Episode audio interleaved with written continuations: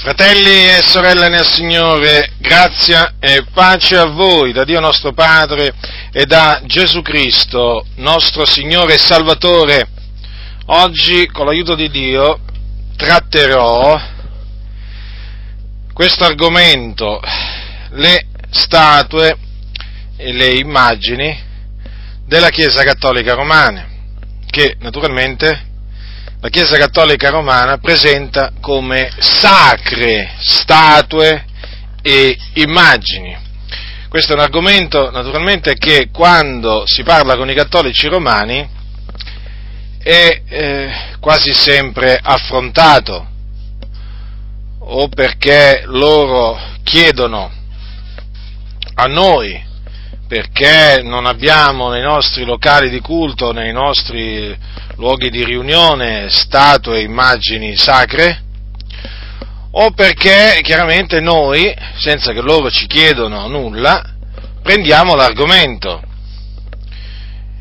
Io generalmente non aspetto che i cattolici romani tirano fuori l'argomento delle statue e delle immagini, perché lo prendo io lo prendo io perché nel momento in cui evangelizzo i cattolici romani, dato che gli devo annunziare da parte di Dio il ravvedimento, e da qualche cosa si devono ravvedere evidentemente, allora gli dico che tra le cose da cui si devono ravvedere c'è il peccato di idolatria perché i cattolici romani sono degli idolatri, in quanto, come vedremo dopo, secondo quello che insegna la scrittura, le loro cosiddette statue immagini sacre non sono altro che idoli in abominio a Dio. E dunque è bene ricordarsi che quando si parla ai cattolici romani si parla, si sta parlando delle persone che sono idolatri. Perché rendono il loro culto a delle opere morte che sono gli idoli e in quanto idolatri dovete sapere che quando moriranno andranno all'inferno.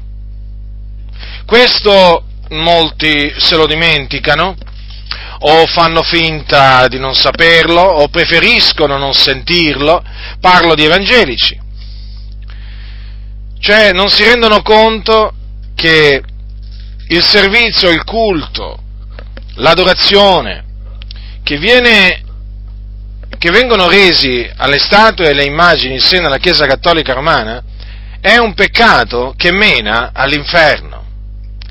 E quindi è imperativo, fratelli nel Signore, sapere che cosa dice la Bibbia a riguardo di queste loro statue e immagini e naturalmente per dirglielo, è evidente, non per tenercelo per noi. Noi vogliamo annunziare ai cattolici romani la verità, non solo a loro naturalmente, ma siccome che siamo in una nazione profondamente cattolica, qui di cattolici romani se ne trovano un po' dappertutto.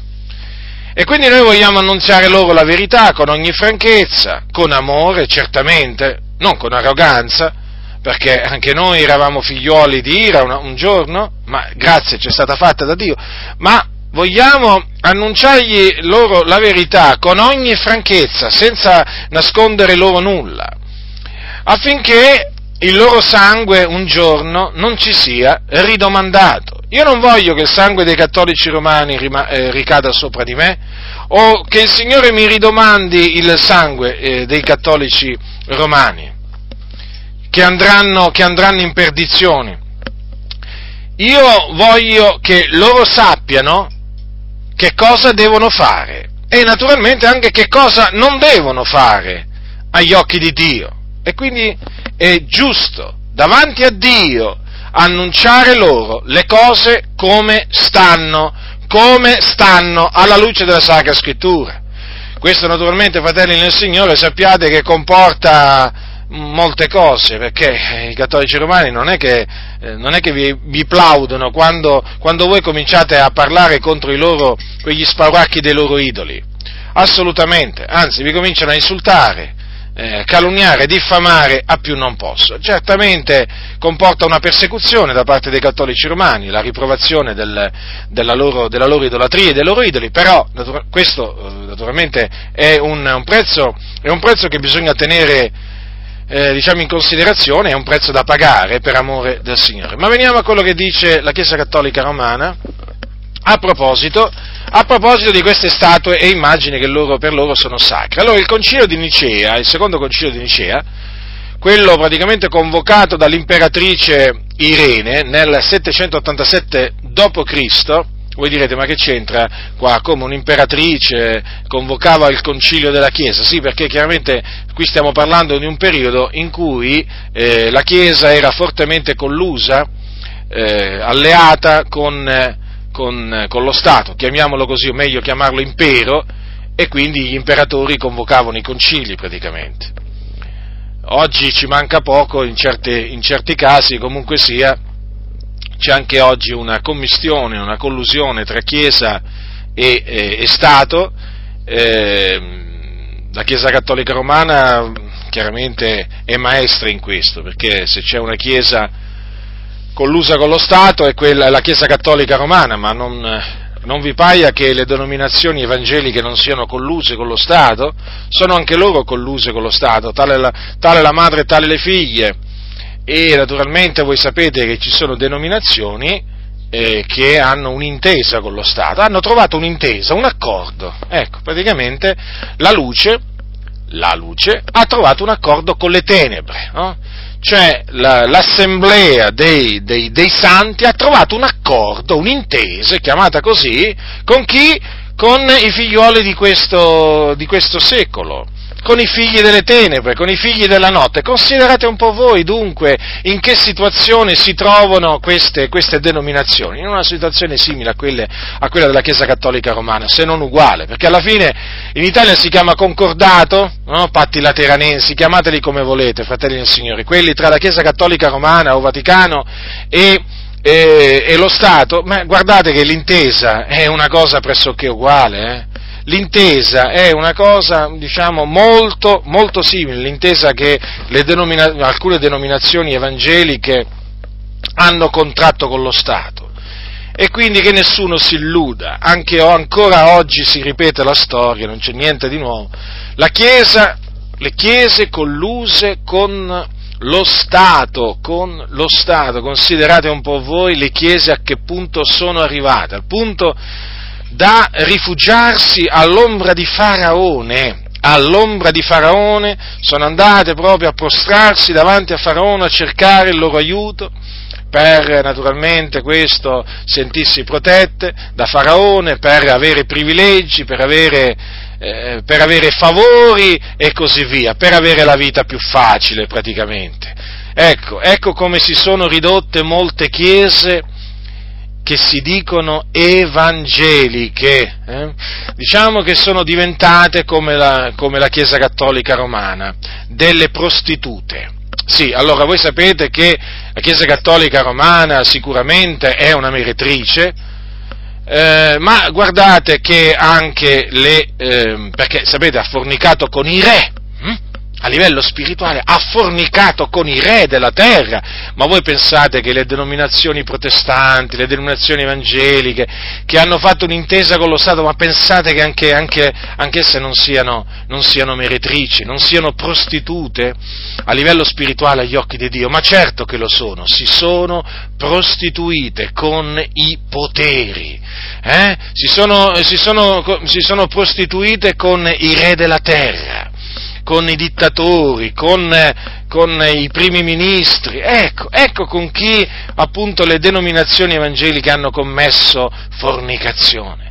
Quindi, fratelli nel Signore, sappiate che la situazione è drammatica, è veramente drammatica. Aprite gli occhi e una volta aperti teneteli aperti, perché c'è sempre qualcuno che vuole farveli chiudere.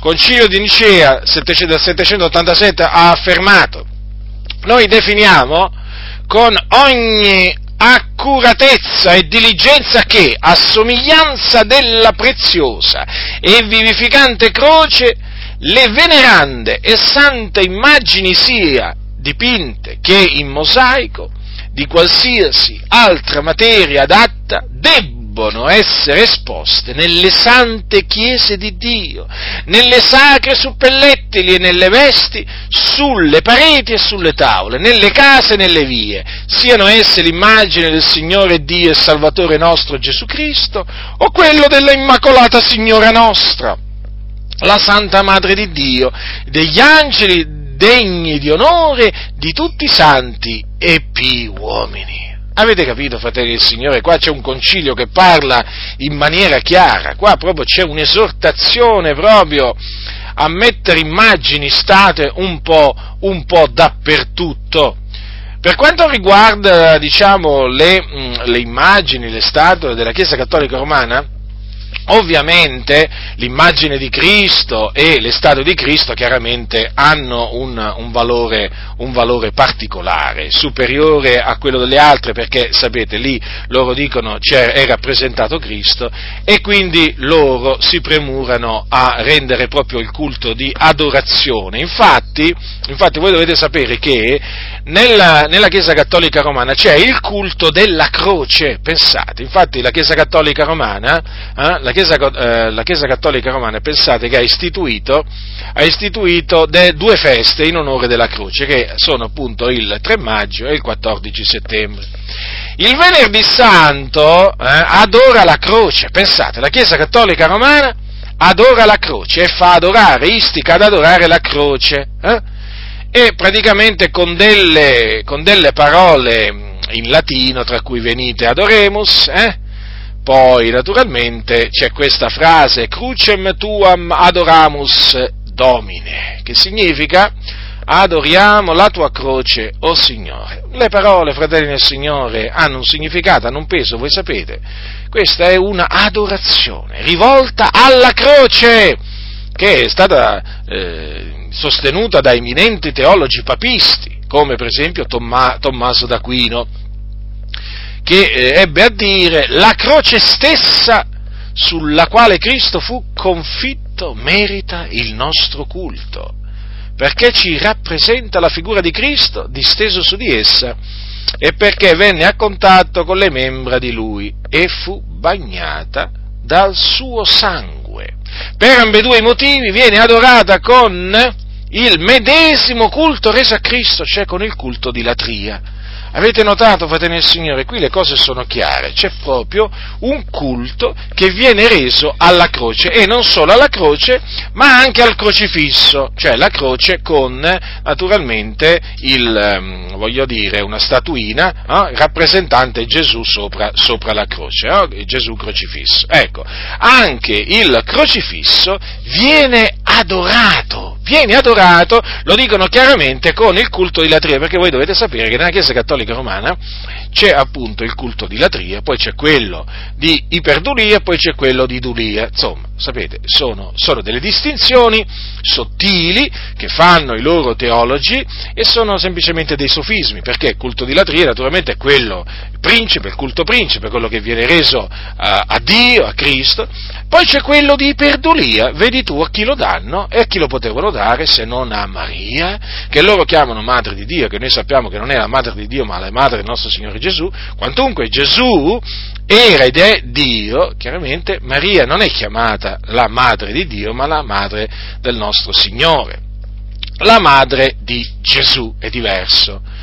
Allora, il culto di perdolia, cioè di servizio superiore, lo danno a Maria, mentre ai santi danno quello di Dulia, praticamente un gradino inferiore, che appunto che Dulia significa servizio. Vedete un po' che distinzione questi, questi ministri del diavolo che cosa si sono inventati per ingannare le anime. Questi veramente altro che discendenti, discendenti e successori degli apostoli. Questi qua sono i discendenti, semmai, semmai sono discendenti e successori di qualcuno, questi sono i discendenti e successori dei falsi apostoli, ma certamente non dei veri apostoli. Ora, eh, chiaramente, voi sapete che la Chiesa Cattolica Romana quando eh, cioè, eh, ci, sente parlare, ci sente parlare a noi contro i loro idoli, contro le loro statue, le loro immagini, dicono ma noi non le adoriamo. Eh, siamo sempre naturalmente a dover spiegare alla fine che in effetti quello che loro rendono alle statue è veramente un culto, un culto di adorazione, che, che ne dicano loro. E poi in effetti si tratta di un reale servizio, quello che viene reso, reso alle statue, alle immagini da parte dei cattolici romani. Voi sapete che esistono le processioni durante le quali vengono portate a spasso, perché chiaramente le statue non possono camminare, quindi le devono portare loro eh, sul, sul, baldacchino, su un baldacchino insomma, o comunque sia, le devono sempre portare loro, e eh, in giro per il paese e così via.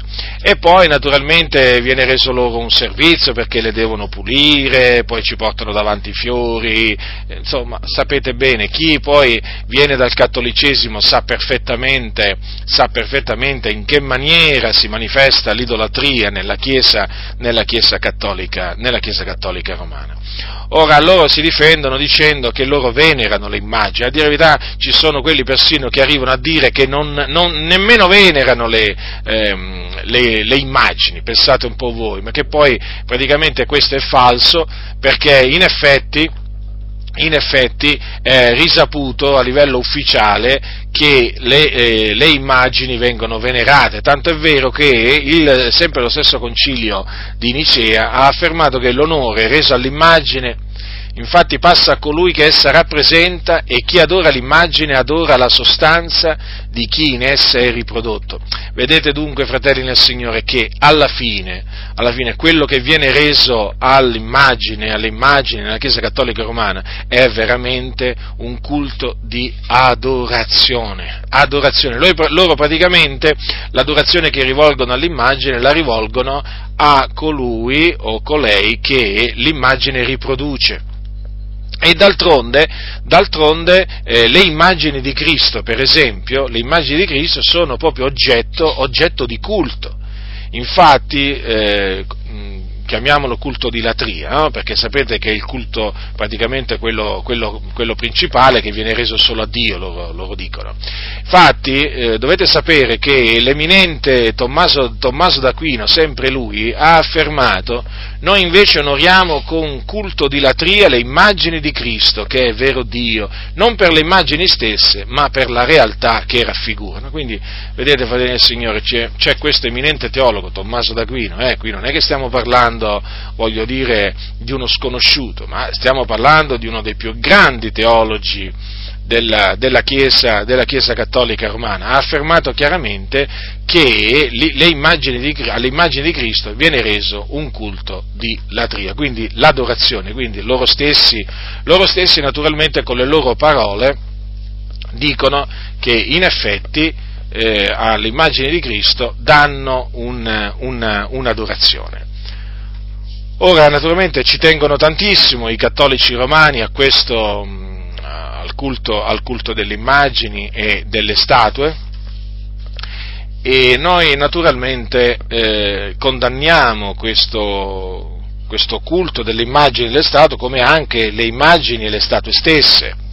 Perché? Perché la Bibbia, che è la parola di Dio, condanna appunto sia le immagini e le statue e sia il culto, il servizio che viene eh, reso eh, vengono resi ad esse, non importa in che maniera eh, venga eh, chiamato il culto o il servizio. Lo ripeto questo perché, fratelli del Signore, poi all'atto pratico, all'atto pratico, voi che cosa vedete? O diciamo spesso, vedete delle persone che adorano proprio le immagini, non solo quelle di Cristo, ma anche quelle della loro, della loro cosiddetta Madonna, e poi naturalmente le, tutte, tutte, le altre immagini. Si vede proprio, cioè voglio dire, solo i ciechi non riescono a vedere che i cattolici romani adorano, adorano le statue e le immagini. Che cosa dice la Bibbia dunque? La Bibbia condanna appunto le statue e le immagini così, eh, sacre della Chiesa cattolica romana. In che maniera? con il secondo comandamento che appunto adesso mi appresto a leggere, che è scritto nel capitolo 20 del libro dell'Esodo. Qui è Dio che ha parlato, è Dio che parla, E queste parole Dio le ha proferite sul monte, sul monte Sinai, sul monte Sinai, quando concluse un patto con Israele. È scritto così al capitolo 20, al versetto 4.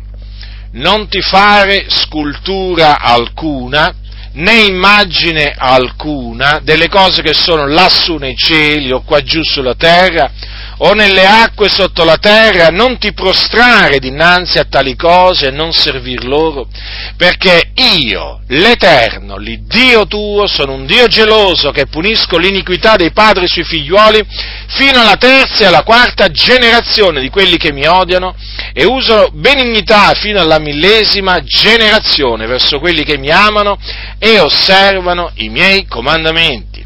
Questa è parola di Dio. Questo è un comandamento dato dall'Iddio vivente e vero. E dunque va osservato. Che hanno fatto i cattolici romani?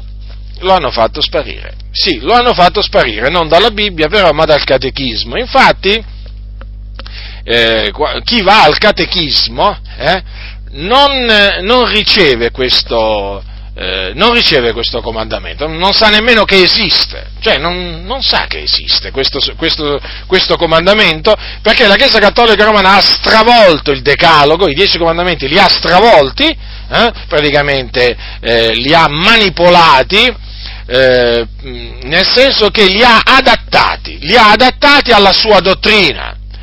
Eh, perché voi sapete che la Chiesa Cattolica Romana ha sempre adattato la, la parola di Dio alla sua dottrina. E così naturalmente voi sapete che hanno imparato a fare le, le, sue figlie, le denominazioni protestanti, infatti anche loro adattano, adattano la parola di Dio alla loro dottrina. No, quando mai tu gli dici che manipolano la verità, adulterano la verità, la parola di Dio? No, fa, nella maniera più assoluta.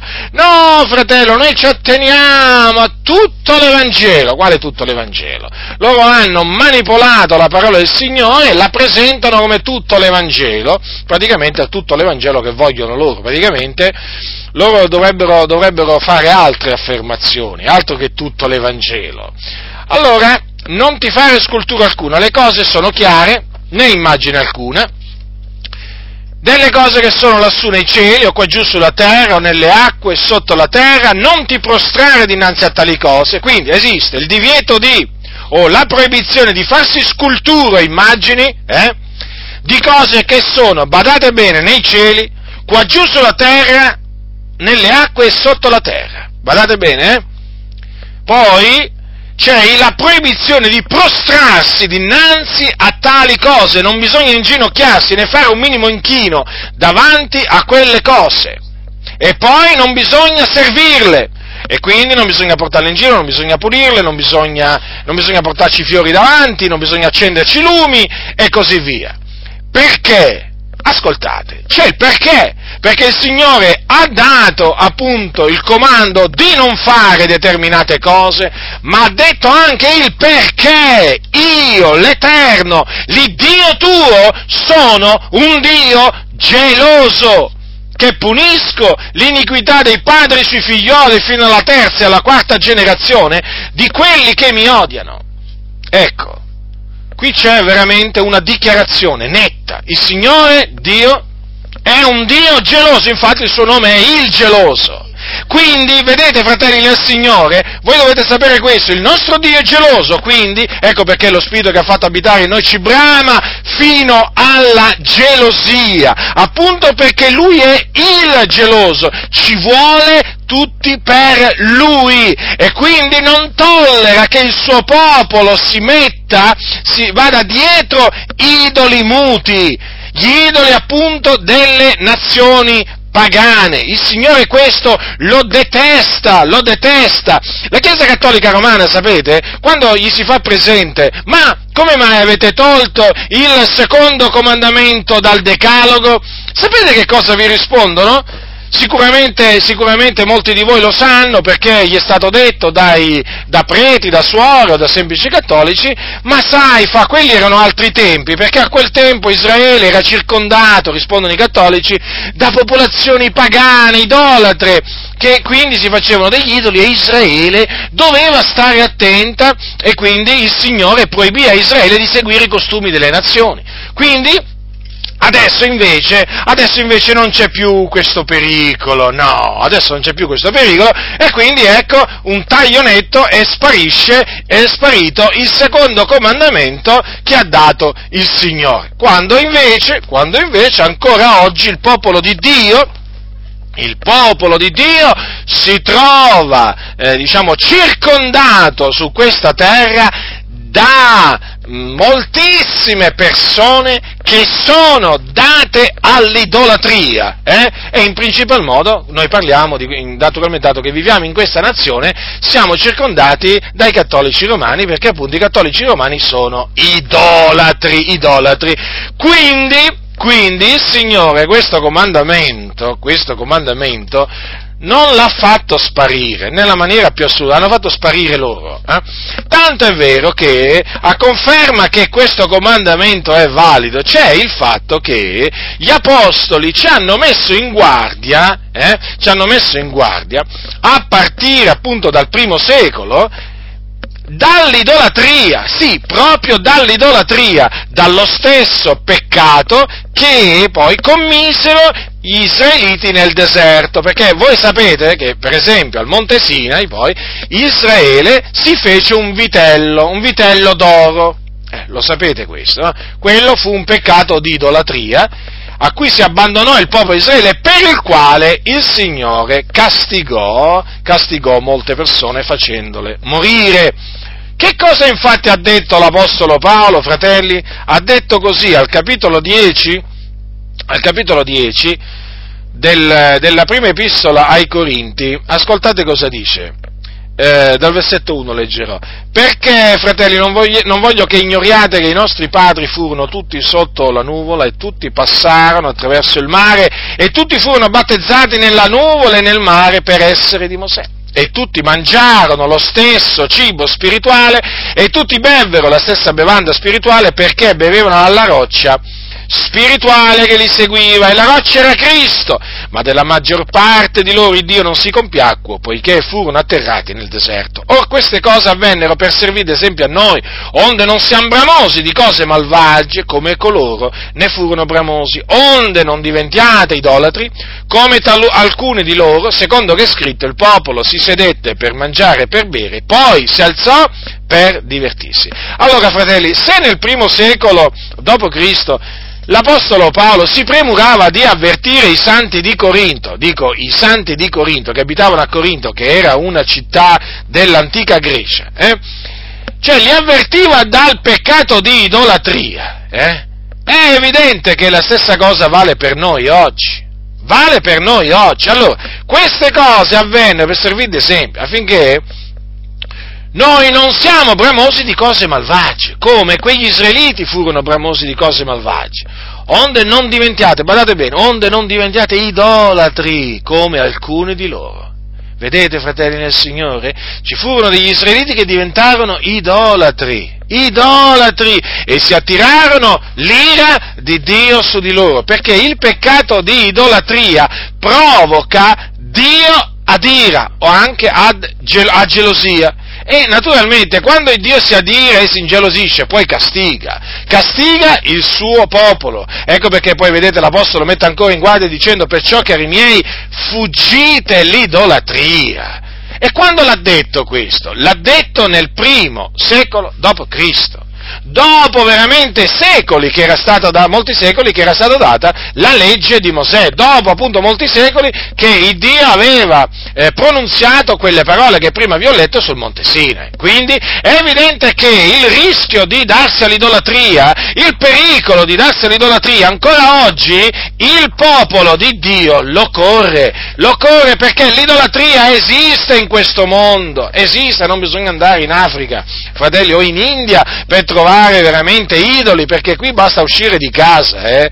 Qui basta uscire io se esco di casa, eh, anzi, anzi ancora, prima che esco di, ancora prima che esco dal portone già c'è un idolo da qualche parte. Pensate un po' voi, eh, perché sapete qui c'è, c'è l'usanza, come in tanti posti, di mettere l'idolo anche sopra la porta, no? a protezione della casa, no? come se appunto no, l'immagine di Maria o di qualche altro cosiddetto diciamo, santo eh, possa eh, diciamo, proteggere la casa. Quindi qui, allora appena uno esce subito qua ci sono idoli, nicchie, eh, poi lo sapete, no? con i fiori davanti, ceri, non ceri, insomma, fratelli del Signore, siamo circondati noi, figlioli di Dio, figlioli della luce, siamo veramente circondati da idolatri da tutte le parti qua, da tutte le parti, l'idolatria proprio è diffusissima in questa nazione, è diffusissima, fratelli nel Signore.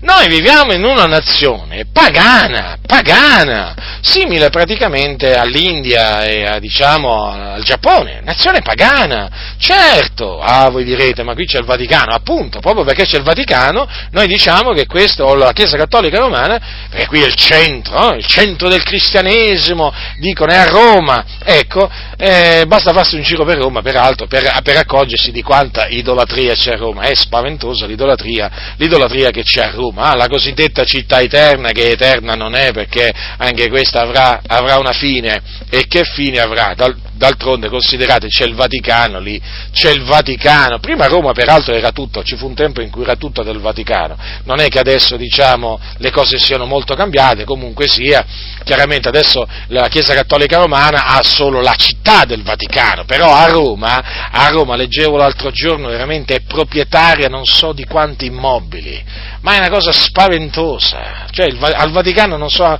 quanta parte di Roma gli appartiene, comunque parecchia parte, comunque per dire è piena di idoli questa nazione, questa città di Roma, è piena di idoli. Allora noi che facciamo? Noi come figli di Dio dobbiamo stare attenti a non farci coinvolgere nell'idolatria, cioè a non farci trascinare dietro gli idoli muti, perché sono chiamati così. E vedete, vedete dunque che gli apostoli ci hanno dato dei comandamenti, fuggite l'idolatria. E Giovanni nella sua epistola dice, figlioletti guardatevi dagli idoli guardatevi dagli idoli. E poi dico l'Apostolo Paolo perché tra le opere della carne eh, che lui menziona ai Galati appunto parla dell'idolatria, perché ancora oggi esiste l'idolatria, fratelli del Signore. E lo ripeto, guardate che non bisogna andare in Africa, in India, perché l'idolatria è in Italia radicata, radicata. Ma per esempio, no? Il crocifisso, per esempio. Prendiamo il crocifisso a cui ci tiene tanta la Chiesa Cattolica Romana, e a quanto pare anche tanti evangelici, eh, il crocifisso che voi, trovate, che voi, trovate, in tanti posti anche pubblici. Eh, il crocifisso, che cos'è il crocifisso?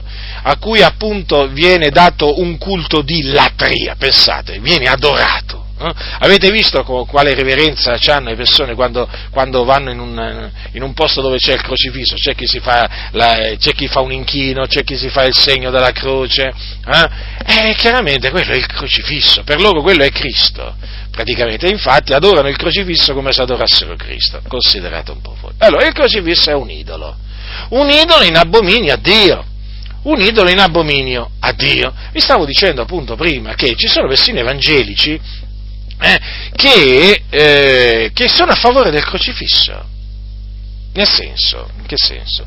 Quando, mh, mm, quando tempo addietro qui in Italia scoppiò una disputa, eh, ma una disputa ad alti livelli, eh, secondo, in questa disputa praticamente c'era chi voleva che il crocifisso fosse tolto, fosse tolto, no? fosse tolto dalle scuole, dai, dalle, dalle aule dei tribunali e così via e praticamente la Chiesa Cattolica Romana, quando si è cominciata a levare questa, questa, voce contraria al crocifisso, subito, subito è intervenuta ai massimi livelli, veramente, a modo di dire, il crocifisso non si tocca qua. Il crocifisso non si tocca, è come dire guai a chi lo tocca, perché voi dovete sapere che i papi, sai, sapete, ci, ci, ci mettono poco a lanciare qualche anatema, eh? qualche anatema contro un, contro un re della terra, contro dei governanti, contro una nazione, l'hanno fatto nel passato, pensate un po' voi se non, se non sarebbero capaci di farlo pure adesso. Allora, praticamente che cosa è successo? È successo che ci sono stati degli evangelici che hanno detto, ma insomma, ma noi siamo liberi, eh? Noi abbiamo il libero arbitro, ognuno è libero e quindi voglio dire in nome della libertà religiosa, voglio dire, eh, voglio dire la Chiesa Cattolica Romana alla fine ha il diritto di, mm, di portare un po' dappertutto i crocifissi. Anche perché, anche perché secondo secondo molti evangelici il crocifisso rappresenta un emblema del cristianesimo. Eh? Eh, praticamente lo chiamano un simbolo del cristianesimo. Ma che idea hanno questi del cristianesimo? Ma che idea hanno questi evangelici del cristianesimo? Ma un'idea che non è assolutamente biblica, ma antibiblica.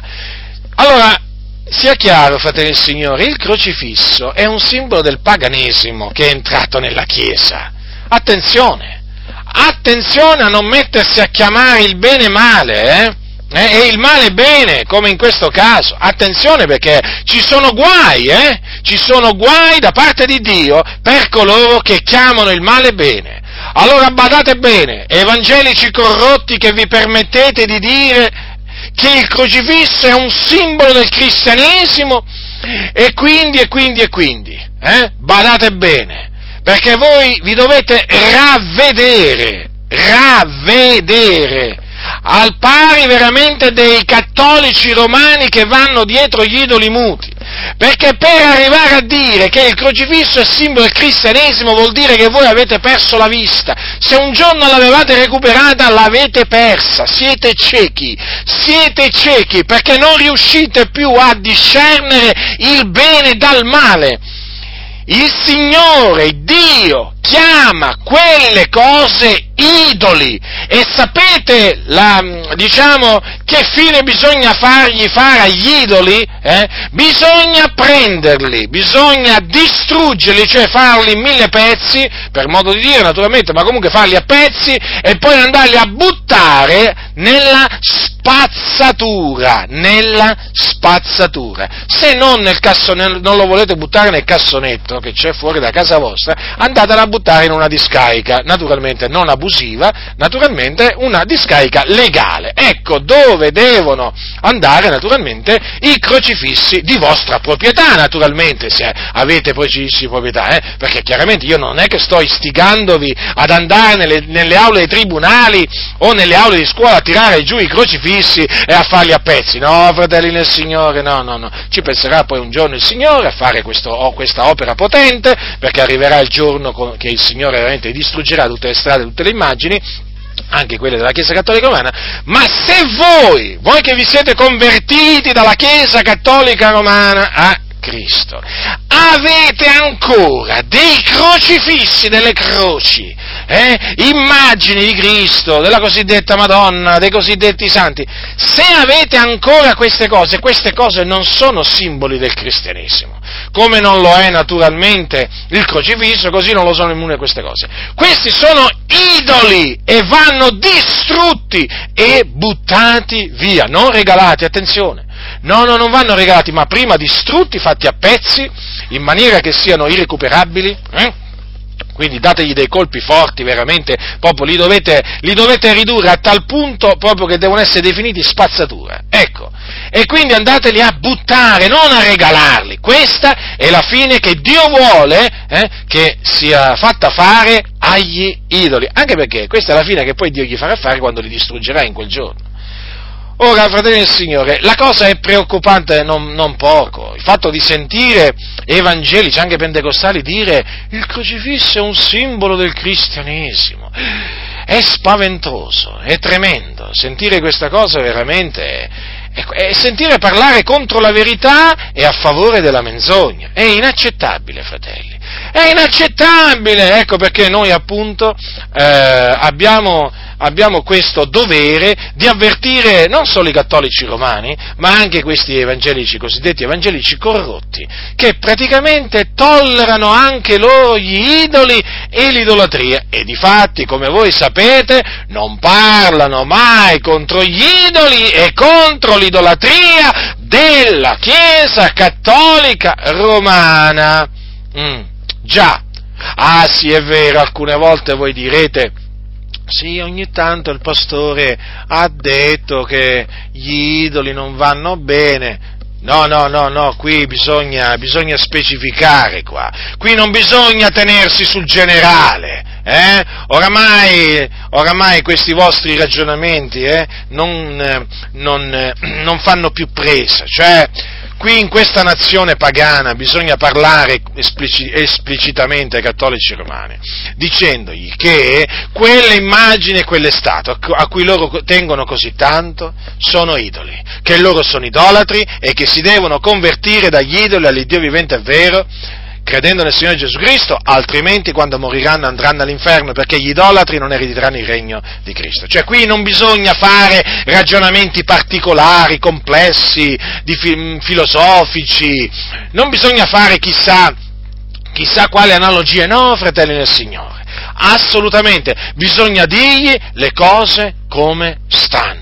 E allora, come mai oggi, come mai oggi in questa nazione hm, la maggior parte dei pastori non fiata, dico non fiata contro gli idoli e l'idolatria della Chiesa Cattolica Romana? Eh? Come mai durante le evangelizzazioni non c'è mai un accenno contro gli idoli e, la, e l'idolatria della Chiesa Cattolica Romana?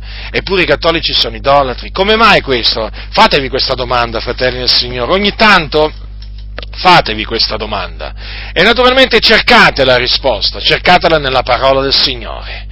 Come mai non c'è questa riprovazione pubblica? Come mai non c'è questo avvertimento solenne fatto ai cattolici romani? Eh? Come mai? Come mai? Come mai? Ve lo dico io, fratelli, come mai? Perché oramai le denominazioni evangeliche hanno, fa, hanno stretto un'alleanza, un patto, un patto scellerato con il Vaticano, con la Chiesa cattolica romana. Praticamente hanno fatto pace. Hanno fatto pace. Non vi fate illudere, fratelli nel Signore, dal, dal vedere magari che ancora a livello locale, magari c'è qualche fratello praticamente che magari nel suo piccolo, nel suo piccolo, magari parlando con qualche cattolico, gli dice no, quelli sono idoli, non vi fate ingannare perché chiaramente è normale che ci sia ancora qualche fratello che ha gli occhi, gli occhi aperti e le orecchie veramente aperte. Io vi voglio dire questo, fratello, ad alti livelli le denominazioni evangeliche in Italia hanno fatto pace con la Chiesa cattolica romana lo ribadisco, hanno fatto pace, è scoppiata la pace. Infatti avete notato che non c'è nessuna persecuzione, non c'è nessuna diffamazione, non c'è nessun odio da parte della Chiesa Cattolica Romana verso queste denominazioni, anzi c'è il pieno rispetto. Perché? Perché le denominazioni evangeliche non, non, non gli toccano non gli toccano gli sparacchi dei loro idoli alla Chiesa Cattolica Romana, non glieli toccano, ma come non gli toccano tante altre eresie, tante altre superstizioni. È scoppiata la pace ad alti livelli, fratelli del Signore, ad alti livelli, perché le cose stanno così. Voi non dovete considerare quello che avviene a livello locale in un cantuccio, perché ancora oggi a livello locale in un cantuccio può scoppiare una disputa, anche magari, anche magari tra, un, tra un fratello anziano e un cattolico, ma queste cose chiaramente le dobbiamo tenere in considerazione considerazione, le teniamo in considerazione, ma io sto parlando dei piani alti delle denominazioni, dei piani alti, io sto parlando a livello dirigenziale, fratelli nel Signore. Queste denominazioni sono colluse col Vaticano molto più di quanto eh, vi fanno intendere e vi fanno apparire c'è collusione, c'è, diciamo, c'è un accordo con il Vaticano, c'è un accordo, fratelli del Signore, è un accordo segreto ma c'è questo accordo, perché altrimenti non si spiega come mai c'è questo silenzio assoluto e direi anche assordante dai pulpiti delle, delle comunità evangeliche e comprese quelle pentecostali, questo silenzio assoluto e assordante contro gli idoli e l'idolatria della Chiesa cattolica romana. Come mai allora? Ecco la risposta, perché le denominazioni evangeliche si sono messe a livello, diciamo, dei loro dirigenti con la Chiesa Cattolica Romana, si sono alleate si sono alleate e quindi non possono, non possono praticamente parlare contro i loro alleati, perché sono degli alleati. Avete visto come vanno d'accordo? Ma vanno d'amore e d'accordo alla fin fine, fratelli del Signore, vanno d'amore e d'accordo. Qualcuno dirà, ma guarda che esageri, non esagero, non esagero, non esagero, fratelli del Signore, non esagero. Sappiate che le cose, le cose stanno così. D'altronde, quando un, una denominazione fa un'intesa con lo Stato italiano, voi dovete sapere sempre questo, che lo Stato italiano è uno Stato cattolico. Eh? Ma quantunque, badate bene, quantunque adesso venga definito, eh, diciamo, non più uno Stato confessionale, ma lo Stato italiano è uno Stato confessionale, nella pratica è uno Stato cattolico. Non importa se al governo ci va la sinistra, la destra, il centro, guardate, fratelli del Signore, non importa assolutamente niente. I, i, i governi che si susseguono in questa nazione sono governi cattolici romani eh, dietro i quali c'è il Vaticano, è il Vaticano che, diciamo, domina, domina, eh, non è che solo domina in Italia, eh, domina anche in tante altre nazioni, sa come farlo, naturalmente, però lo fa. E allora nel momento in cui una denominazione stringe una intesa, un accordo con lo Stato, voi dovete sapere che in quel preciso momento si lega mani e piedi allo Stato, non solo allo Stato italiano, ma anche allo Stato chiamato città del Vaticano, che è minuscolo, ma vi posso dire che è uno degli stati che conta di più nel mondo, sulla faccia della terra, è uno dei stati più potenti che esista sulla faccia della terra, anche perché la, la città del Vaticano opera anche tramite dei canali insospettabili che apparentemente non sembrano suoi canali, ma sono canali nelle sue mani. Per adesso basta questo. Però quello che vi voglio dire, fratelli del Signore, è questo. Non vi fate, non vi fate illusioni. Non vi fate illusioni, perché le cose stanno così. Poi, naturalmente, questa gente, questi pastori corrotti, com'è che si difenderanno dicendo che loro sono per la pace e non vogliono fare polemiche?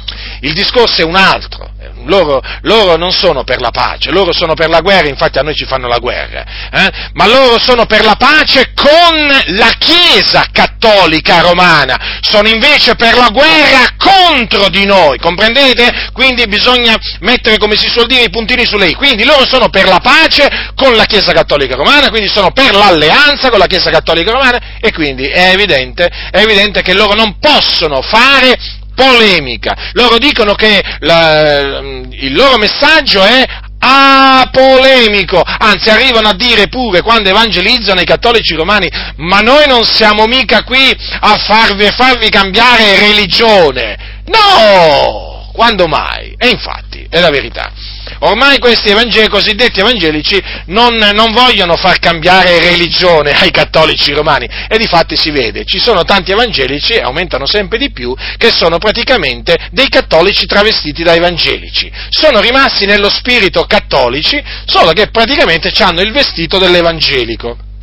Infatti, quando voi, poi, quando voi, poi, parlate con loro, noterete che appena, diciamo, eh, confutate la Chiesa Cattolica Romana, ti cominciano a dire, ma fratello, non giudicare, perché sai, tu che ne sai, voglio dire, Dio conosce i cuori, sai com'è, eh, Ecco, allora quando chiaramente vi cominciano a parlare in questa maniera, cosa significa? Che sostanzialmente sono rimasti cattolici romani, questi non si sono mai convertiti dal cattolicesimo a Cristo, ma sono rimasti sostanzialmente dei cattolici. Ecco perché oggi in mezzo alle chiese evangeliche e anche dico in mezzo a quelle pentecostali, oggi veramente non si sente predicare contro il peccato dell'idolatria, appunto nella quale è immersa la Chiesa cattolica romana e che sta portando in perdizione tanti tante anime. Mi pare ovvio, fratelli nel Signore, mi pare ovvio, perché chiaramente oramai nelle chiese, nelle chiese evangeliche c'è uno spirito filo cattolico, filo papista, comprendete? Quindi lo spirito della verità viene soffocato, contristato, contrastato. Ma mi diceva un fratello che oramai, oramai qua si parla proprio di dispute con gli evangelici, eh? Perché, sì, di dispute con gli evangelici, mica con i cattolici, no, perché nel momento in cui tu in seno alla Chiesa in seno a una chiesa evangelica tu cominci a parlare con ogni franchezza contro le superstizioni, le eresie di perdizioni, eh, l'idolatria della Chiesa cattolica romana, ti fai nemici i pastori, ti fai nemici gli anziani, il consiglio di chiesa, ti ammoniscono, ti ammoniscono, diventi una persona scomoda, settaria, diventi uno che provoca divisioni, eh, ecco, ah, poi se, diventi uno che se le cerca, eh già, hanno inventato pure questa espressione, eh ma te le cerchi proprio, eh fratello, poi di cosa significa questo? Che se tu ti attiri la persecuzione della Chiesa Cattolica Romana per avergli detto la verità, eh, e questi ti perseguitano, i cattolici, naturalmente, eh, cosa succede? Che quando cercherai solidarietà presso il pastore eh, o presso il consiglio di chiesa, sai cosa ti diranno? Non è che simpatizzeranno con te, non è che ti incoraggeranno a proseguire, non è che ti consoleranno, ti fortificheranno le mani nell'opera buona che hai intrapreso, no, ti diranno, eh, ma te la sei cercata, eh? Come te la sei cercata? Che significa me la sono cercata? Voglio dire, allora Gesù cosa faceva? Se le cercava le persecuzioni? Eh? Predicando contro le falsità degli scribi e farisei. Razza di vipere veramente, guardate che cosa avete combinato in mezzo alla Chiesa di Dio. Guardate che cosa avete fatto, voi dirigenti corrotti di queste denominazioni. Siete riusciti a mettere i pastori contro la verità e quindi le chiese intere contro coloro che combattono per la verità. Ma il Dio dall'alto ha visto ogni cosa, ha sentito ogni cosa e provvederà Lui a fare giustizia a tutti quei fratelli, a tutte quelle sorelle che voi avete umiliato, che voi avete disprezzato, eh, che voi avete offeso con le vostre menzogne perché siete diventati uno con il papato. Sì, dietro le quinte siete diventati uno con il Vaticano, solo che naturalmente davanti agli altri volete dare l'impressione che siete dei cristiani, no? Voi siete diventati uno con il papato, per questo voi non parlate contro il papato. Vi dovete vergognare e ravvedere. Ma comunque, noi siamo grati a Dio che sempre più fratelli prendono coraggio dal nostro esempio e si mettono a confutare pubblicamente le eresie della Chiesa Cattolica Romana e si mettono a parlare come si conviene sui cattolici romani e sulle loro pratiche idolatriche e sulle loro superstizioni, sulle loro eresie. Eh?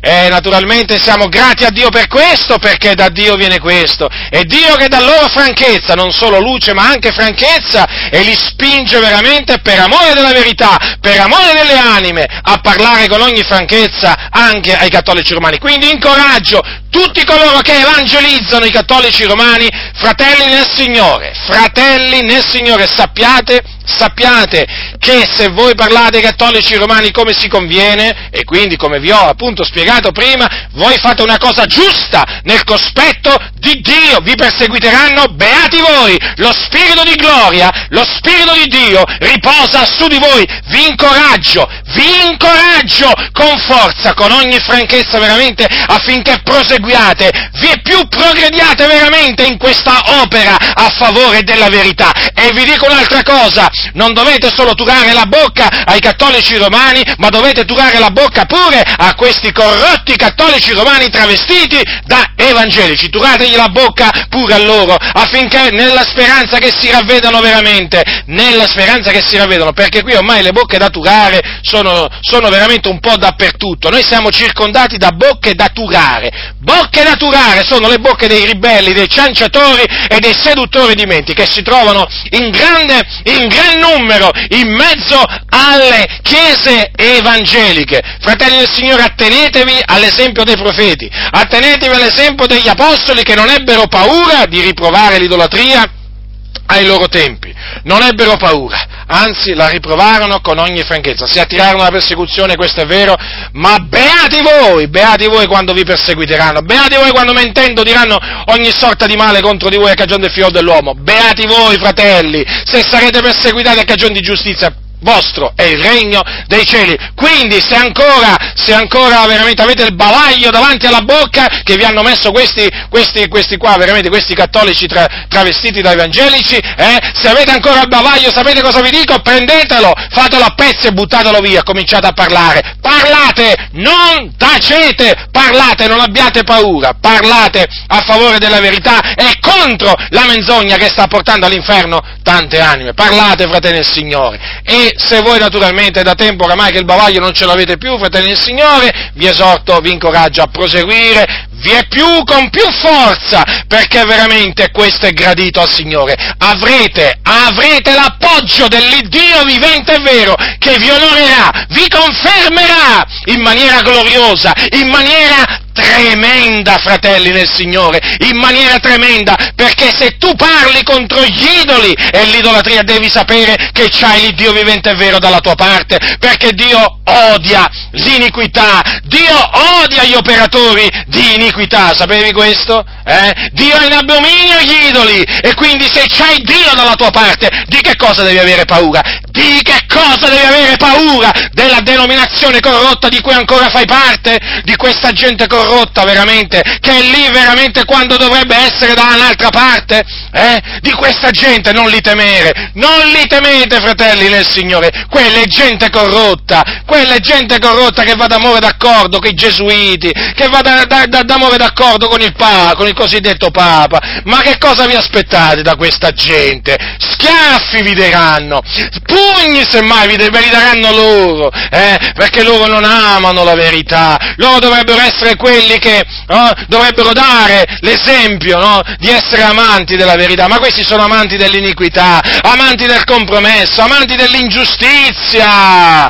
Questi qua, sì, quelli, i vostri dirigenti, già i vostri dirigenti. E quindi che cosa vi aspettate allora? Un incoraggiamento. Ma quale incoraggiamento? A peccare semmai, ma certamente non a condurvi in maniera degna del Signore. E quindi, fratelli, non dovete per niente non dovete avere per niente paura, paura di questa, di questa gente, eh? ecco, come non avete paura degli idoli, no? che sono degli idoli muti, che vi possono fare gli idoli, ecco, così non dovete avere paura di queste persone, perché disse Gesù, non temete coloro che uccidono il corpo ma non possono uccidere l'anima, temete colui che dopo aver ucciso ha potestà di, di gettare nella genna, lui temete fratelli nel Signore, lui temete, lui solo temete fratelli nel Signore, ve ne troverete bene, sapete fratelli nel Signore, qui recentemente, sapete, abbiamo messo in, in online, online, abbiamo messo su internet uno spezzone di un video, eh, eh, diciamo, in cui ha predicato Francesco Toppi, che voi sapete è l'ex presidente delle Assemblee di Dio in Italia, e voi sapete che questo video ha fatto grande scalpore in Italia, siamo grati a Dio che ancora che ancora eh, ci sono persone che appunto si, eh, diciamo, si indignano, si indignano mm, contro la menzogna. Eh, certamente ha provocato anche indignazione da parte dei corrotti che si sono indignati contro di noi, naturalmente come al solito, perché questi si indignano contro la verità, non contro le menzogne. Allora, io voglio soffermarmi brevemente su questa, mm, su questa affermazione di Topi, perché d'altronde Topi ha regnato qui si deve parlare ormai in questi termini, ha regnato sulle Adi praticamente per molti anni e ehm, è vero che adesso non regna più, è vero che adesso non regna più perché al posto suo naturalmente c'è, c'è, qualcun altro, però qual è il punto? È che per decenni questo uomo ha regnato assemblee, sulle assemblee di Dio in Italia e naturalmente il, il, suo esempio e le sue menzogne sono state seguite sono tuttora seguite da molti e molte anime. Allora noi, siccome che non sopportiamo la menzogna, chiaramente vogliamo avvertire, vogliamo avvertire dal, dalle menzogne anche di Francesco Toppi. Eh? Allora, voi sapete che questa, mh, Francesco Toppi praticamente queste parole le ha dette durante il diciassettesimo convegno pastorale che si è tenuto a Castelvolturno, provincia di Napoli, il 26 aprile 2002 il, durante, durante, una predicazione dal titolo L'imminenza del suo ritorno. Potete andare su YouTube e appunto e, eh, guardarlo. Eh, quindi nel 2002 Toppi ha fatto queste affermazioni che ritengo sono di una gravità inaudita e quindi eh, chiaramente voglio tornarci sopra, anche se già ho scritto qualcosa contro, questa, contro queste, queste sue affermazioni diaboliche. E voglio tornarci su brevemente perché naturalmente in, sto trattando proprio questo argomento anche perché quello che ha detto Francesco Toppi praticamente è la risposta che dovrebbero dare i credenti quando vengono interpellati dai cattolici a proposito delle statue e delle immagini. Allora, parole di Toppi, queste non sono parole mie, sono parole di Toppi, inizio della citazione, sono parole di Toppi, eh, lo ripeto. Il ritorno del Signore però non è la sua presenza spirituale che è garantita nell'esperienza dei suoi figli. Gesù è qui, Gesù è qui. Ma come? Voi fate, mi dite, mi dite, mi porti in chiesa, diceva uno a una sorella, mi porti in chiesa, e che è una chiesa questa? Non c'è un crocifisso, non c'è una statua di Gesù, non c'è una statua della Madonna, non, non c'è né San Francesco né Sant'Antonio, che chiesa è? E questa sorella mi disse, fratello, mi hanno detto questo, io non so come rispondergli, ma tu puoi rispondere facilmente.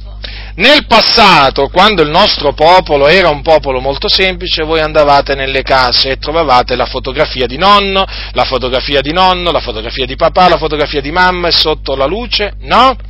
Adesso mi sembra che non, fan, non, lo fanno più perché non gliene importa niente, ecco, perché erano morti e dovevano averci la fotografia per ricordarli. Fanno bene quelli a mettere l'immagine di Gesù sulla croce di tutti gli altri perché sono morti per loro e ce ne devono avere il ricordo davanti, se no se lo dimenticano. Ma tra noi Gesù è qui, è vivente, non c'è bisogno della fotografia, egli è in mezzo a noi. Fine della citazione. Ora eh, voglio cominciare col dire, voglio cominciare col dire che queste sono parole diaboliche e noi riteniamo, noi riteniamo che queste non siano parole dette con ironia, noi eh, siamo, siamo, veramente mh, persuasi che queste parole non possono essere state dette con ironia perché fanno parte di una risposta che è stata data a questa sorella. Praticamente questa sorella voleva sapere come rispondere ai cattolici quando le chiedono come mai nostri locali di culto non c'è un crocifisso, una statua di Gesù, non c'è una statua della Madonna, né di San Francesco, né di Sant'Antonio e così via. Che chiesa è? chiedono i cattolici. Allora, praticamente Toppi dà questa risposta. Toppi dà questa risposta, praticamente fa capire che come appunto esiste l'usanza di mettere delle foto del nonno, del papà, della mamma e così via eh, davanti, eh, davanti, a sé in casa per ricordare la, la, la, loro, la, loro, memoria, i loro morti, ecco che i cattolici romani praticamente fanno bene a farsi immagini e statue di Gesù e anche degli altri, badate bene, di tutti gli altri perché i contenziosi che ci vengono vengono ad accusare questa gente veramente piena di mortifero veleno, si sono dimenticati che qui Toppi ha parlato anche di tutti gli altri e quindi l'analogia, l'analogia Gesù morto e Gesù vivente non regge, non regge perché Toppi ha detto che fanno bene anche a farsi immagini di chi? Anche di tutti gli altri e non solo di Gesù Cristo. Quindi non fatevi ingannare da questi cianciatori e quindi da tutti quelli che hanno detto amen in quel convegno convegno pastorale e che seguono le orme di Toppi e che dicono le stesse cose di Toppi, perché dietro queste parole si nasconde il serpente antico, c'è il sibilo del serpente e molti sono caduti vittima di questo inganno. Allora praticamente lui ha fatto questa analogia, ad alcuni è sembrata un'ironia, ma non era nella maniera più assoluta un'ironia, perché la sorella ha dovuto rispondere così, praticamente la sorella quando, quando da quel momento in avanti eh, un cattolico gli ha, gli, ha, gli, ha, fatto la stessa domanda, sapete come gli ha risposto? Beh, voi fate bene perché per voi Gesù è morto, per noi invece Gesù è vivente e quindi noi non abbiamo bisogno della sua fotografia. Ma attenzione! Perché qui Toppi ha detto che fanno bene, già questo è sbagliato chiaramente, perché proprio fanno male a farsi l'immagine di Gesù, anche se, anche se qualcuno potrà dire vabbè, ma loro praticamente per loro Gesù è morto e allora hanno bisogno di ricordarselo. Allora, fratelli del Signore, sia chiaro anche questo, per i cattolici romani Gesù non è semplicemente morto, ma è anche risuscitato. Va bene? L'avete capito questo? Andatevi a prendere un, un catechi, qualsiasi catechismo della Chiesa Cattolica Romana e vi accorgerete che la Chiesa Cattolica Romana proclama la resurrezione di Gesù Cristo. La Chiesa Cattolica Romana non dice che Gesù è rimasto sulla croce, anche se naturalmente con i crocifissi farebbe sembrare questo, ma la Chiesa Cattolica Romana afferma che Gesù è risorto il terzo giorno. No, dico questo per chi non lo sapesse ancora, affinché siano smascherate queste menzogne di Toppi, che per decenni ha fatto tutto quello che ha voluto, ha detto tutto quello che ha voluto, avrebbe potuto dire pure che gli asini volavano, tutti avrebbero detto amen, vergogna voi delle assemblee di Dio in Italia, vi dovete vergognare se ancora avete un minimo di senso della vergogna, voi che avete riso quando ha detto queste cose, voi che avete detto amen, vi dovete ravvedere, siete degli ipocriti, siete gente falsa, siete gente contro cui la fa faccia di Dio veramente c'è, la faccia di Dio è contro di voi, ma voi, ma voi veramente vi state attirando e ve la siete già attirata. L'ira di Dio vi siete attirato e il Signore sta manifestando la sua ira contro di voi,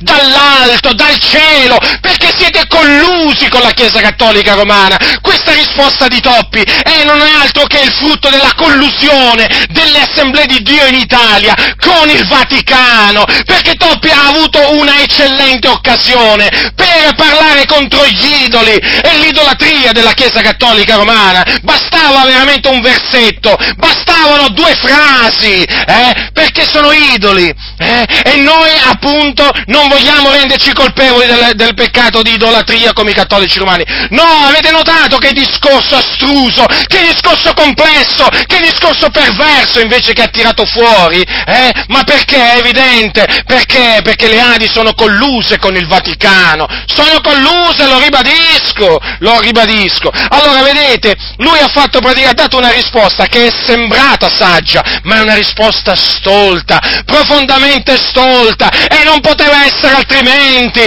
perché chi rigetta la parola di Dio è uno stolto, chi rigetta la correzione di Dio è uno stolto, quindi fanno bene quelli a mettere le immagini di Gesù sulla croce, come fanno bene? Ma quando mai fanno bene? Non fanno bene in nessun caso, in nessun caso. Vi stavo dicendo prima che è sbagliato affermare che per la Chiesa Cattolica Romana Gesù è semplicemente morto. Non è così, fratelli. Vuol dire attribuire alla Chiesa Cattolica Romana qualche cosa che non è vero, che non dicono, perché la Chiesa Cattolica Romana sostiene che Gesù è risorto, che Gesù è risorto. Voi direte, beh, ma però il crocifisso, sì, ma quello è un altro discorso, quello è un altro discorso, ma non si può dire che appunto perché la Chiesa Cattolica Romana praticamente eh, si fa Gesù crocifisso e così via, crede appunto che Gesù è morto e basta, no, perché in effetti la dottrina cattolica dice che Gesù è risorto, ma parlate con qualsiasi, con qualsiasi diciamo cattolico, naturalmente che conosce la dottrina cattolica e vi dirà in effetti che Gesù è risorto, d'altronde festeggiano la Pasqua e la resurrezione la festeggiano anche la festeggiano i cattolici romani, eh? Cioè, attenzione, fratelli nel Signore. Quindi il discorso che ha fatto Toppi è stato un discorso, naturalmente, eh, che eh, no, a noi non sorprende in questo senso, conoscendo il personaggio, estremamente furbo, abile nel parlare. È una delle persone più furbe a livello evangelico che astute che esista in Italia. Questo è un dato di fatto, ma appunto si tratta di astuzia, la sua, non di sapienza, perché lui di sapienza non ne ha non ne ha, semmai questa è sapienza carnale, terrena, diabolica, ma non è la sapienza di Dio. Ma fratelli, ma domandatevi, domandatevi, ma se una persona, facciamo un esempio, un pagano, eh, ai, ai, tempi di Gesù avesse chiesto a Gesù, eh, ma eh, Gesù, come mai tu, eh, come mai tu non insegni, per esempio, a farsi immagini, eh, statue, no? Perché non avete statue di, di Mosè o, o, non lo so io, di, di, di Isaia e così via, no? Una domanda del genere, no? Lo so che può sembrare magari assurda, però faccio un esempio, eh? Cioè, ma Gesù che discorso, che discorso pensate avrebbe cominciato a fare? Un discorso simile a quello di Topi? Ma no, ma nella maniera più assoluta. È evidente, Gesù conosceva le scritture, avrebbe veramente, forse avrebbe detto come leggi, che sta scritto, ma d'altronde era un pagano, non avrebbe potuto dirlo. Allora, se era pagano, chiaramente gli avrebbe detto, gli avrebbe, gli avrebbe citato quello che dice la parola del Signore. È l'Apostolo Paolo. Ma se qualcuno gli avesse fatto questa domanda, un pagano, ma come mai voi cristiani nelle vostre, nelle vostre raunanze non avete, non avete diciamo, le rappresentazioni del, di, de, diciamo, di Gesù? O per esempio, non so, di, di, altri personaggi biblici. Cioè, come avrebbe risposto l'Apostolo Paolo? Con quali ragionamenti, fratelli nel Signore? Con ragionamenti simili a quelli di Toppi? No, fratelli, in altra maniera. È evidente dunque che, che questo discorso che Toppi ha fatto, che, cioè, è un discorso molto abile, astuto, chiaramente, che lui ha voluto fare in un convegno pastorale per dare un messaggio estremamente chiaro. Qual è il messaggio? Qual è il messaggio? Il messaggio dato ai pastori è innanzitutto se qualche credente vi viene a chiedere come rispondere ai cattolici quando fanno questa domanda, rispondete così. Ha detto Toppi d'altronde. E poi un altro messaggio.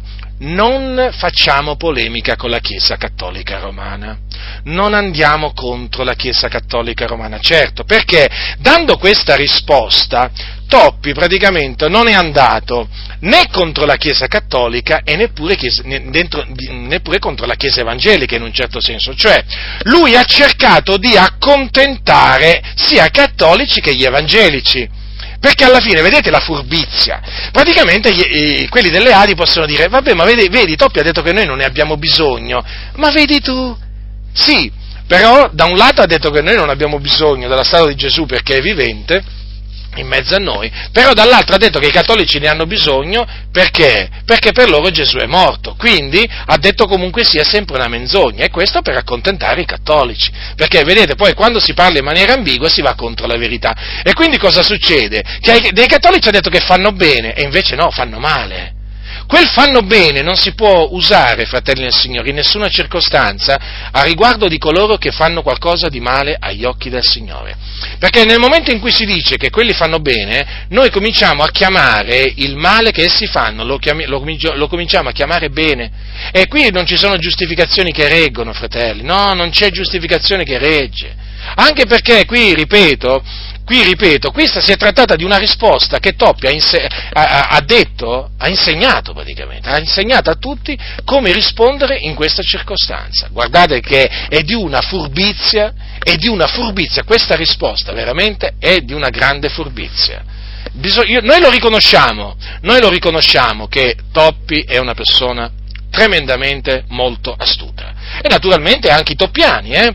Noi riconosciamo in loro persone astute, appunto, riconosciamo solo questo. Poi per il resto, per il resto vanno esortati a ravvedersi e a convertirsi dalle loro vie tortuose, dalle loro vie perverse, veramente, vanno veramente esortati. Beh, io vorrei dire, io vorrei dire, se ci fosse la possibilità, 24 ore su 24. Sapete cosa vi dico?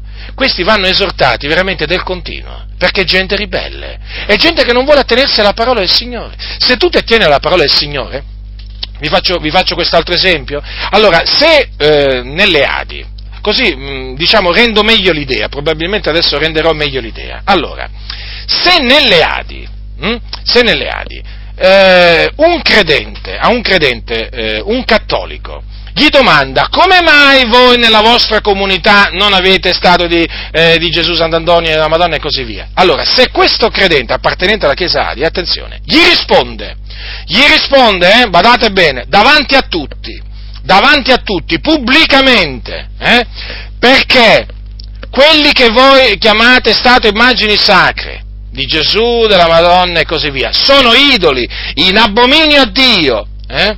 E quindi voi siete degli idolatri, e quindi noi non vogliamo avere gli idoli in abominio a Dio, non vogliamo essere idolatri, e per questo peccato di idolatria, se non vi ravvedete, andrete all'inferno. Ecco, io vi posso assicurare che se un membro di una chiesa Adi risponde in questa maniera pubblicamente, che viene sentito anche dal pastore, dagli anziani, vi posso assicurare che sarà ammonito sarà ammonito e ripreso perché è uno scostumato. Uno scostumato e un maleducato. Non esiste infatti una tale risposta in bocca a un membro fedele alla dottrina Adi. Una tale risposta da dare ai cattolici romani pubblicamente non esiste. Tu devi rispondere come ha detto di rispondere Toppi. Comprendete, fratelli, che cosa voglio dire allora? È questo, diciamo, quello che voi dovete intendere. Che cosa si cela dietro questa risposta? Perché ha dato questa risposta? Per, vi dovete domandare perché non ha colto l'occasione? E quale occasione migliore di questa ci poteva essere? Per dire che quelli sono idoli e noi quindi riproviamo gli idoli. Perché? È evidente, dovete allora, eh, diciamo, eh, diciamo, imparare a, eh, ad ascoltare attentamente e praticamente dovete capire il perché certe cose non vengono dette e ne vengono dette al loro posto delle altre. Perché, vedete, se io a una domanda rispondo in una certa maniera, c'è una ragione, o più di una ragione. È evidente questo perché mi propongo di far arrivare un determinato messaggio al mio interlocutore, ma se io rispondo in un'altra maniera, diciamo in una maniera strana, è chiaro che ci saranno anche lì delle ragioni. Allora voi vi dovete sempre domandare, fratelli del Signore, come mai una persona che ha una, diciamo, una conoscenza biblica diciamo, anche se non profonda, eh, una, un qualsiasi credente che ha una, diciamo, una conoscenza biblica, eh, perché non avrebbe mai risposto come invece Toppi ha detto di rispondere? Come mai? Eh, eh, bah, perché quello conosce le scritture e perché a quello non gli interessa, non gli interessa di farsi nemici i, i, cattolici romani, mentre invece a Toppi, a Toppi interessava non farsi nemici la Chiesa cattolica romana. È semplice, fratelli nel Signore, ma è molto semplice. Infatti basta considerare nella letteratura delle Adi, eh? ma quando mai? Ma, ma prendiamo solo le, le, predicazioni domenicali, ma prendiamo anche solo le evangelizzazioni, chiamiamole così, che loro fanno pubblicamente, ma quando mai voi li avete sentiti dal pulpito? Eh? Proprio nominare gli idoli della Chiesa cattolica romana, non fanno nemmeno il nome, hanno paura di nominare persino queste, queste parole, Chiesa cattolica romana, ma vi rendete conto? Ma io veramente, io se potessi veramente a certi credenti, non so, io se avessi il potere di risvegliarli, li risveglierei volentieri, ma non ho questo potere, questo potere ce l'ha Dio. Ma io veramente dico, ma fratelli, ma vi volete svegliare voi che siete nelle Adi? Ma ancora non l'avete capito che le Adi sono veramente a braccetto con il Vaticano? Ma che cosa devono ancora fare? Oltre che invitare veramente un prete a parlare in presenza addirittura del, del Presidente eh, del, de, dell'Assemblea di Dio in Italia, un prete in un locale di culto, alla dedicazione in un locale di culto, ha parlato un prete, hanno, ha, hanno fatto salire dietro un pulpito un prete per dare un saluto, a Matinella è successo, eh? è successo a Matinella questo, eh? Eh, voglio dire, ma più chiaro messaggio di questo, ma più chiaro messaggio di questo, voglio dire. Allora, ma voglio dire, ma fino a quando veramente dormirete? Fino a quando dormirete? Già il, fatto che loro non menzionano la Chiesa cattolica romana, ma questo già vi dovrebbe me, mettere preoccupazione, vi dovrebbe già veramente mettere in allarme. Io mi ricordo una volta, sentii un programma Radio Vangelo qui a Roma, praticamente Radio Vangelo dell'Assemblea di Dio in Italia, e stavano, in quel periodo, era il periodo in cui c'erano delle statue, mi pare una statua che sanguinava, non mi ricordo se sanguinava, cosa perdeva comunque sta statua qui, mi sembra che, mi sembra che era una statua che, perde, che diciamo sanguinava, però adesso non ricordo, ma comunque il punto sapete qual è? Che praticamente c'era un, un pastore delle Adi che stava parlando, si fosse azzardato a dire esiste in questo tempo la notizia che c'è la notizia che una statua della chiesa, diciamo di una parrocchia lì si è messa a sanguinare quello che è, eh? No, fratelli nel Signore, non si è permesso, eppure lo sapeva tutto il mondo. In quei giorni li parlavano tutti di questo evento, no? di questo evento. Lui non si è permesso, ma poi si vede anche dal fatto, per esempio, che quando devono dare testimonianza alla radio, praticamente chi dà la testimonianza, se prima era un cattolico romano, non si deve permettere di menzionare il nome della Chiesa cattolica romana. Apparteneva alla religione tradizionale. Ah, ecco!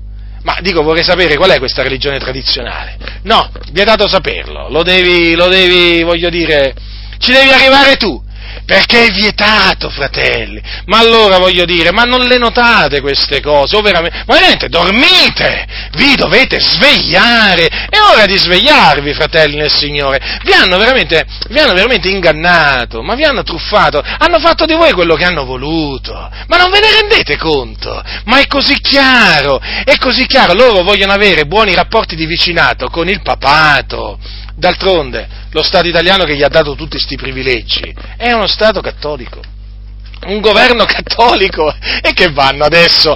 E che vanno veramente contro la Chiesa cattolica, la benevola mano della Chiesa cattolica romana che gli ha dato così tanto, gli ha fatto avere così tanto, ma che si mettono adesso a parlare, a parlare contro, contro le statue, le immagini della Chiesa cattolica romana pubblicamente? No, non sa da fare questa cosa. Rispondete, rispondete come, come appunto vi ha, vi ha, vi ha istruito, eh? vi ha istruito Francesco Toppi e non avrete problemi con i cattolici romani, eh? così staremo in santa pace, come dicono loro. No, non è una santa pace quella. No, perché è una pace praticamente che, che diciamo, è una pace che costa la verità, è una pace che per ottenere la quale veramente la verità viene presa, viene, viene disprezzata, viene veramente oltraggiata, come se la Bibbia non esistesse. Cioè, ma io quando ho sentito queste, queste parole di Toppi ho detto, ma come, questo parla come se la Bibbia non esistesse? Cioè, come se nella Bibbia non si parlasse contro le statue e le immagini, come se nella Bibbia non ci fosse un passo veramente da dire subito, da esibire subito contro gli idoli e l'idolatria della Chiesa Cattolica Romana veramente sembrano delle cose incredibili, ma veramente sembrano delle cose incredibili, ma sono la triste realtà queste. Cioè vi rendete conto che cosa sono riusciti questi spiriti diabolici, spiriti seduttori che ci sono nelle ali? Ma vi rendete conto che cosa sono riusciti a fare di voi? Ma vi rendete conto, fratelli nel Signore? Ma ascoltate, ascoltate quello che veramente lo Spirito di Dio dice alle chiese. Vi hanno veramente messo il bavaglio in bocca, vi hanno veramente messo la paura degli uomini. Ma, ma, ma, cioè io veramente, cioè, rendetevi conto di questo, rendetevi conto di questo, questa è una risposta stolta quella che ha dato Toppi, e quella naturalmente che danno tutti quelli che hanno stima di simili risposte. Quindi cosa dovete fare? Cosa dovete fare? Mettetevi a parlare come si conviene come dice di fare, dice di fare la Sacra Scrittura. Vi daranno dello scostumato, del maleducato, che siete fanatici, vi diranno che siete, che vi posso dire, fondamentalisti, letteralisti, eh, settari, ma non vi deve importare niente. Voi dovete, fratelli del Signore, eh, voi dovete dire la verità, dovete dire come stanno realmente le cose agli occhi di Dio. Al bando le ciance di toppi, al bando le ciance dei toppiani, via, questa è spazzatura, questa è spazzatura, e sapete la spazzatura dove, dove deve essere messa? Eh? Ecco, dove, al posto della, con l'altra spazzatura. Quindi eh, aggiungete alla, a tutta la spazzatura che già le assemblee di Dio in Italia hanno diffuso in tutti questi anni, anche questa anche questa, buttatela nell'immondezzaio. Queste parole non devono assolutamente fare breccia nel cuore dei santi, non devono essere per niente sulla bocca dei santi, perché queste non sono parole che vengono da Dio, non sono parole sagge, non sono parole sagge, sono parole stolte. Quindi chi ha orecchi da udire oda. Ho voluto ritornare su questo argomento, fratelli nel Signore, perché è di fondamentale importanza, è di fondamentale importanza per tutte quelle anime che sono rimaste intrappolate nelle assemblee di Dio in Italia e che soffrono ci sono tanti giusti nelle Adi, tante persone umili che soffrono, soffrono veramente a cagione di giustizia, soffrono a motivo della verità, perché nelle Adi la verità e la giustizia sono soffocate dall'ingiustizia e dall'empietà. La sapienza di Dio è soffocata dalla stoltezza. Le cose stanno così, fratelli nel Signore. Gli empi prevalgono, prevalgono sui giusti, gli stolti prevalgono sui, sui, sui savi. Sapete, certo, ecco perché, appunto, ecco perché appunto esiste questa situazione drammatica nelle Adi che io ho paragonato a quella di una nave che fa acqua da tutte le parti che sta affondando, sta colando a picco.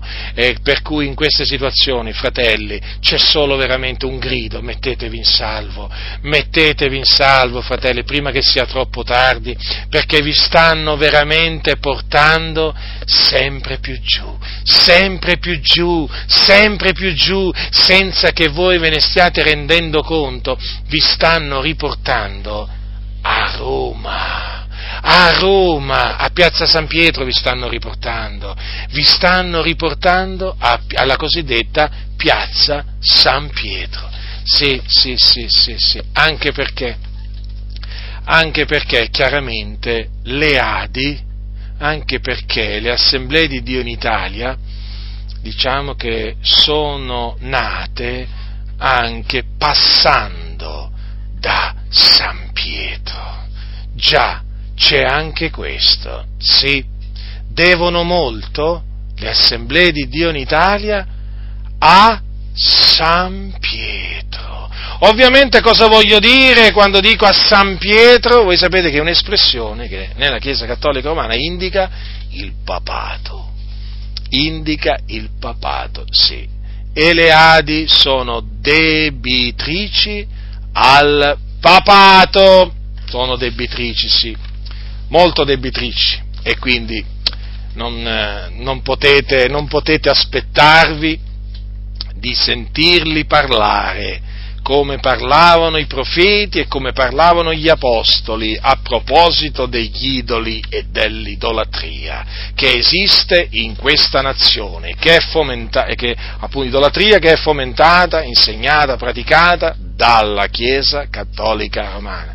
Svegliatevi fratelli, svegliatevi, svegliatevi, ve lo dico veramente di cuore, ve lo dico di cuore, svegliatevi fratelli, perché siete caduti in un profondo sonno. Siete caduti in un profondo sonno, svegliatevi!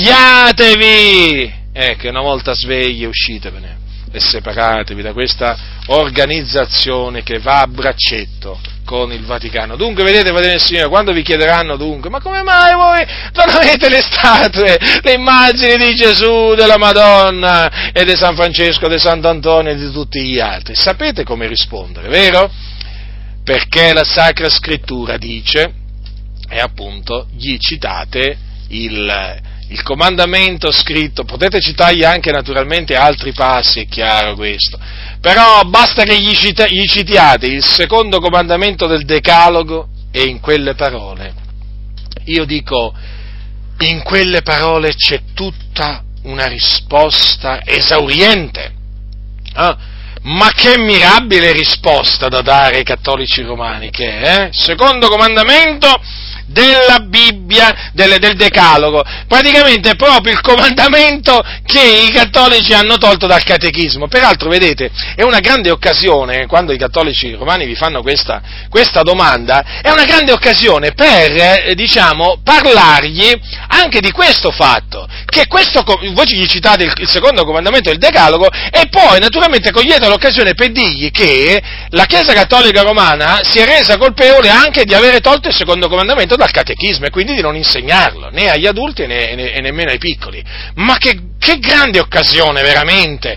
Che grande occasione che uno ha quando un cattolico gli fa questa, questa, questa domanda, fratelli nel Signore dimenticatevi le parole di Toppi, ma credo che molti se le siano dimenticate, ci abbiano, me, ci abbiano messo veramente una bella, una bella, pietra grossa su queste, su, queste, su, queste, su queste, parole, veramente che sono parole indegne, indegne di uno che dice di servire Cristo, ma uno che, se, uno che serve Cristo non risponde così, fratelli.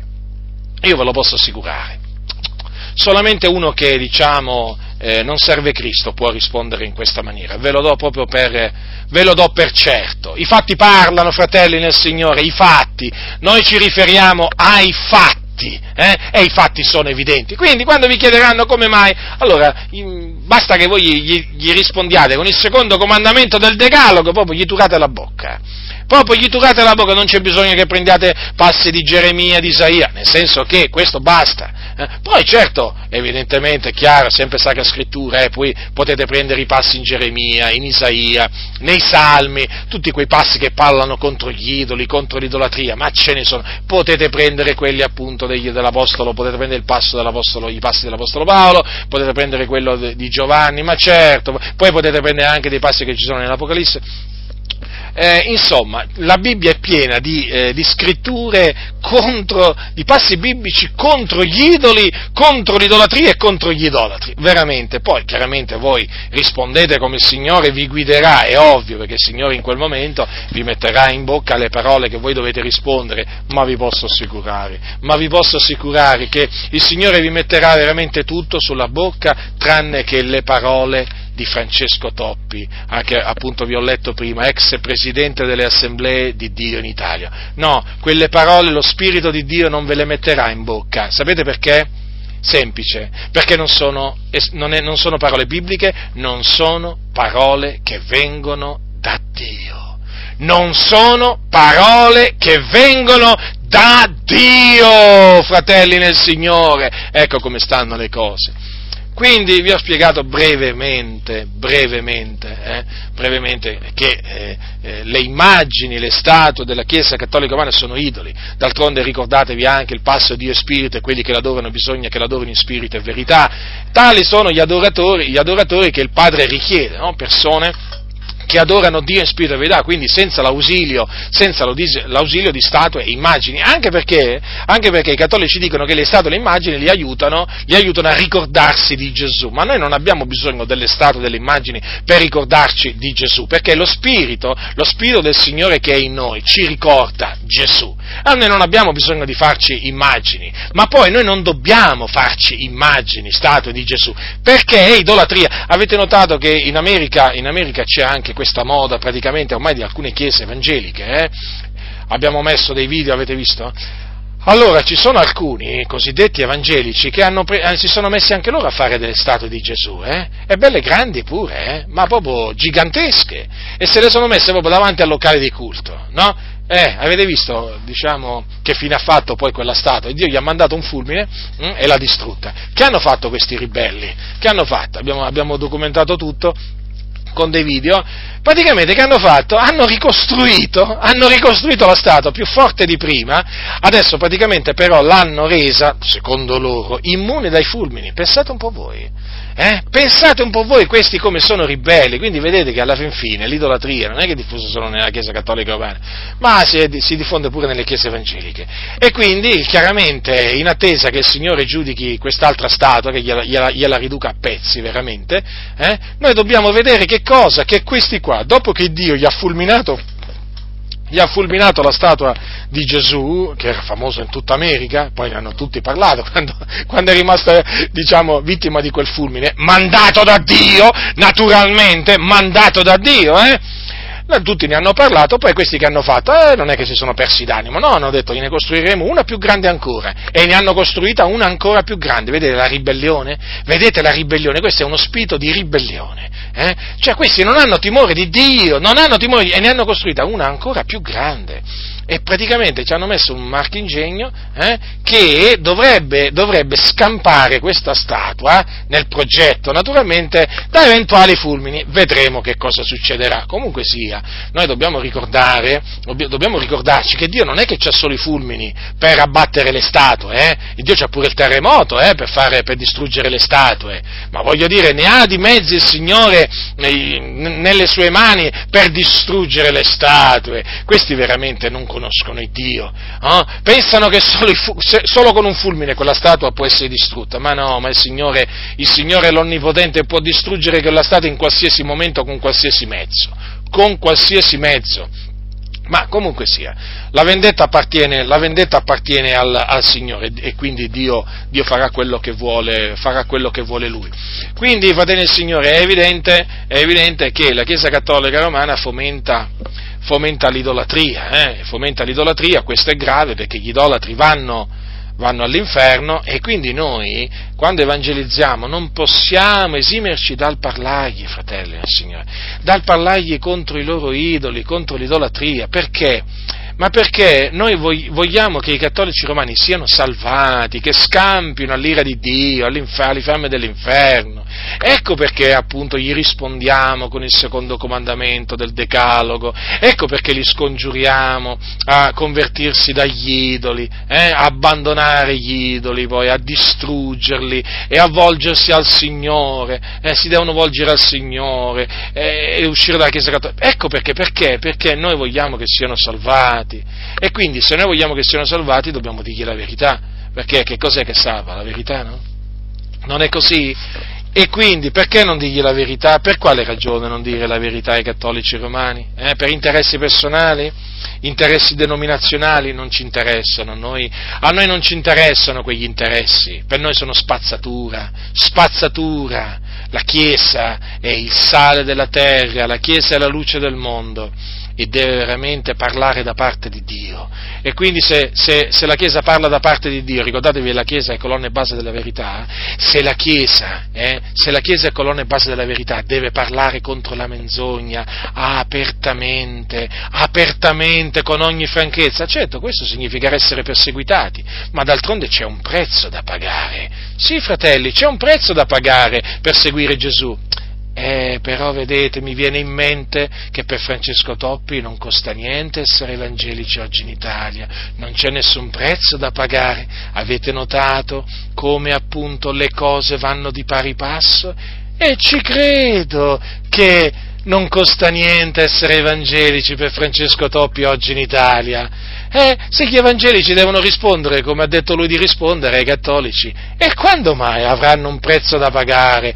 E quando mai saranno perseguitati dai cattolici romani? Ma se ne staranno proprio tranquilli, proprio. Ma poi voglio dire, ma voi considerate che le assemblee di Dio in Italia eh, esortano, esortano, i loro membri ad andare alle messe funebri, alle messe funebri voglio dire, cioè, dei, dei, parenti cattolici dei, dei, loro membri, ma vi rendete conto? C'è proprio una comunanza, una comunanza di sentimento enorme, eh? voglio dire, qui mettete le cose tutte assieme e vedrete che il quadro si fa completo eh sì, fratelli nel Signore, sì, collegate tutte le cose in cuor vostro, collegatele, collegatele e poi vedrete che quadro viene fuori. Che quadro viene fuori? Sapete quale quadro viene fuori? Viene fuori un quadro dove c'è la piazza di San Pietro. Un quadro appunto dove c'è il Vaticano. Perché appunto è questo il quadro che ne viene fuori.